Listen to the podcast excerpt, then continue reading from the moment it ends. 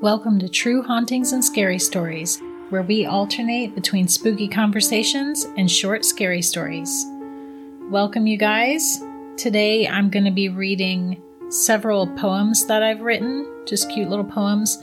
Most of these are on my blog, if you read my blog, but one of them is brand new that I haven't published yet. I'm going to publish it today. Then I also have a little micro story. It's only a few paragraphs long, but, you know, it's creepy. Gets the job done. So I'm going to read all my poems, including the new poem, and then I'm going to read the little micro story that I haven't published either. So I hope that you enjoy them. First, I will tell you guys that today the December Box of Haunts mystery box is going out in the mail. December's theme is mythical creatures. So everything in the box is mythical creature themed. And it's a lot of fun. So if you guys want one of those boxes, you can do it one of two ways. Really one of three ways, I suppose. You can go to my Patreon account at patreon.com/truehauntings. Link will be in the show notes. And you can join the Tier 3 membership. And then you will get every month's box of haunts automatically. Or if you just want to buy one box, you can go to patreon.com/truehauntings. You can also go to TrueHauntings.com, and there's a post there where you can, I think it's in the About Me section, and you can purchase just one box without doing a monthly subscription. Or you can go to my Etsy store, which is called True Hauntings Shop, and you can go there and buy any box you want, just one box. But the only way to get the monthly subscription would be the Patreon account, if you want that. So let's get into the poetry. This poem I've just now published in the blog, so even if you're one of my blog readers, you won't have heard this poem yet. So this one I called Fear. I don't fear the woods at night. The trees mean me no harm. The fallen leaves are resting now, adding to the charm. The squirrels have all gone to bed, sleeping safe and sound. Owls are watchful of these woods when the night comes round. They watch the only thing to fear standing deep inside.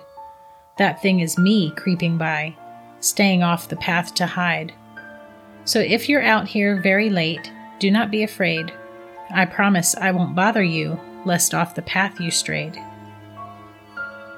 The next poem I have for you to enjoy is called Soulmates, and I have to say this poem is probably one of my favorites that I've written, and it was inspired by the cutest artwork that I found on the internet. It looks like it's probably a watercolor painting. I would love to find the artist of this watercolor because it is signed, but I don't know whose signature that is. But this artwork is just so cute. Here's the poem, Soulmates. A little black kitten sat lonely and sad. No one would love her. They thought she was bad. She was unlucky, according to them. They kept her locked up inside of a pen. Each day she peered out at the world passing by, hoping that someone would give her a try. One night, as she lay in her pen, nearly napping, an old wrinkled witch wandering past started tapping. The tapping sound woke the little black kitten, who was very excited to get some attention. The ugly old witch smiled so sweetly at her. With a glint in her eye, the witch spoke as she purred. "You're coming with me, little one," she began. She winked with one eye, and the cat appeared in her hand. So relieved to be out of that pen was the kitten. The two of them gazed at each other, each smitten. "Your name is Spirit because you survived.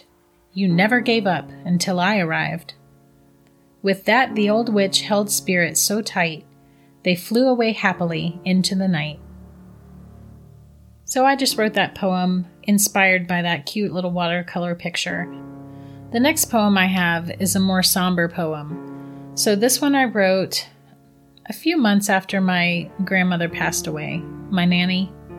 If you listen to my earlier episodes, my nanny is the one who owns the very haunted house that I talk about so much.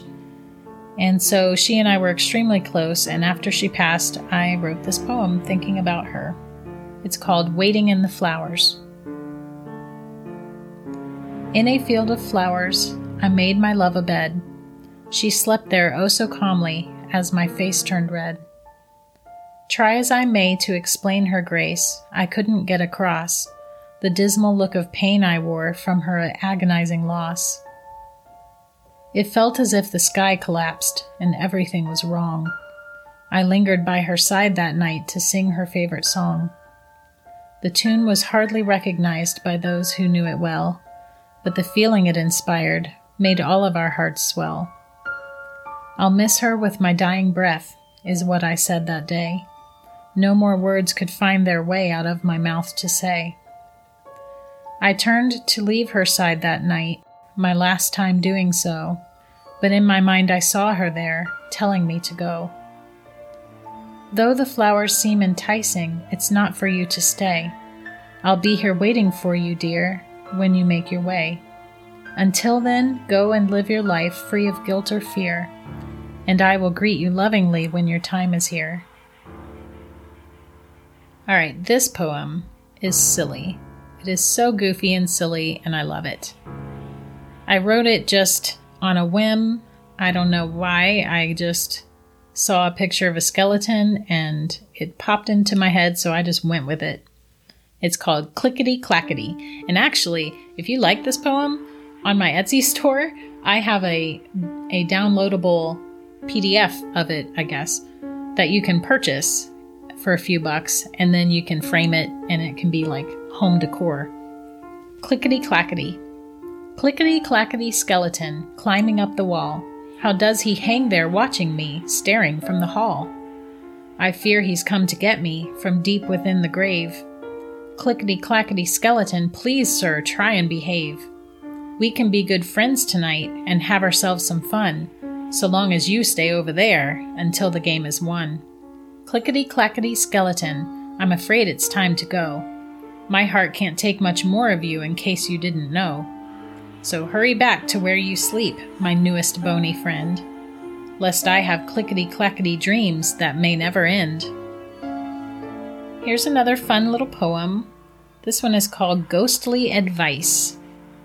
A house is where you might hide if you are dead like me, or maybe you prefer your spooking in a cemetery. Wherever you decide to haunt, don't forget one thing. If you scare them all to death, a reckoning you'll bring. The exorcist will find you fast along with all your friends, and you will be removed from there before the nightfall ends. So listen to my warning, ghoul, and make your haunting mild, or you will suffer the consequence of being a ghost exiled. All right, this last poem is a fun one. It's called Dark and Stormy, and it honestly just talks about how everyone says that you shouldn't go out at night because it's dark and scary and bad things lurk there and you might get hurt. So it kind of plays with the idea of being afraid of going out at night, and then you finally do, and then, you know, it's not so bad. Dark and stormy. A dark and stormy night is how this thing begins, with someone screaming wildly as the knife goes in. A man dressed in black, menacing and dark, lurks round every corner in your local park. He waits for you to stumble directly in his path. Then he pounces on you, showing you his wrath.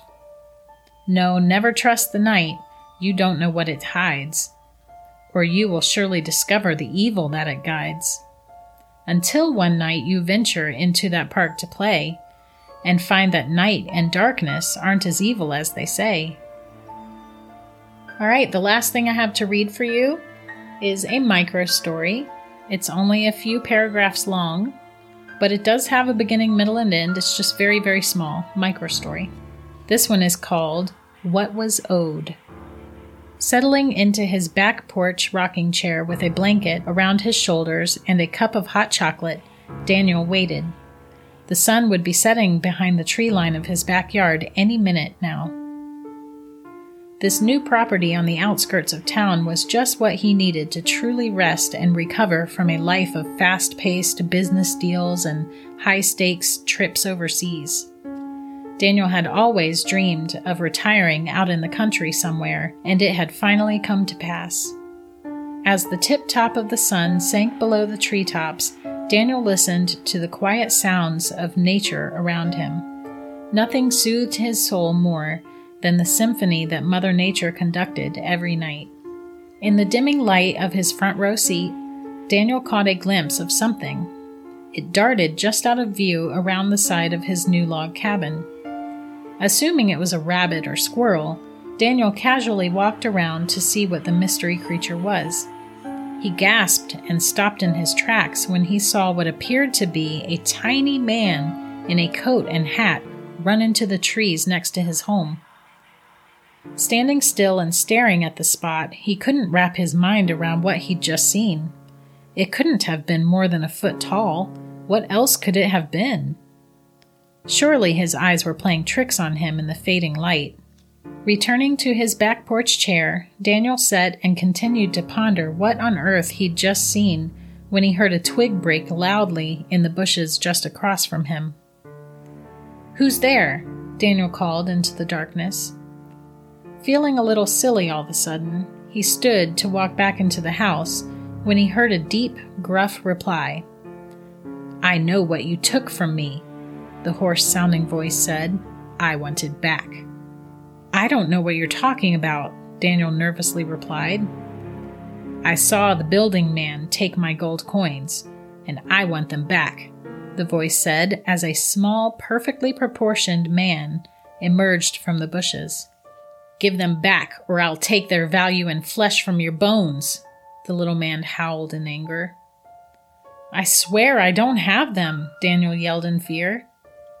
Just as the words left his mouth, Daniel saw a flash of the little man running toward him before pain struck him from several parts of his body as the leprechaun took what was owed him.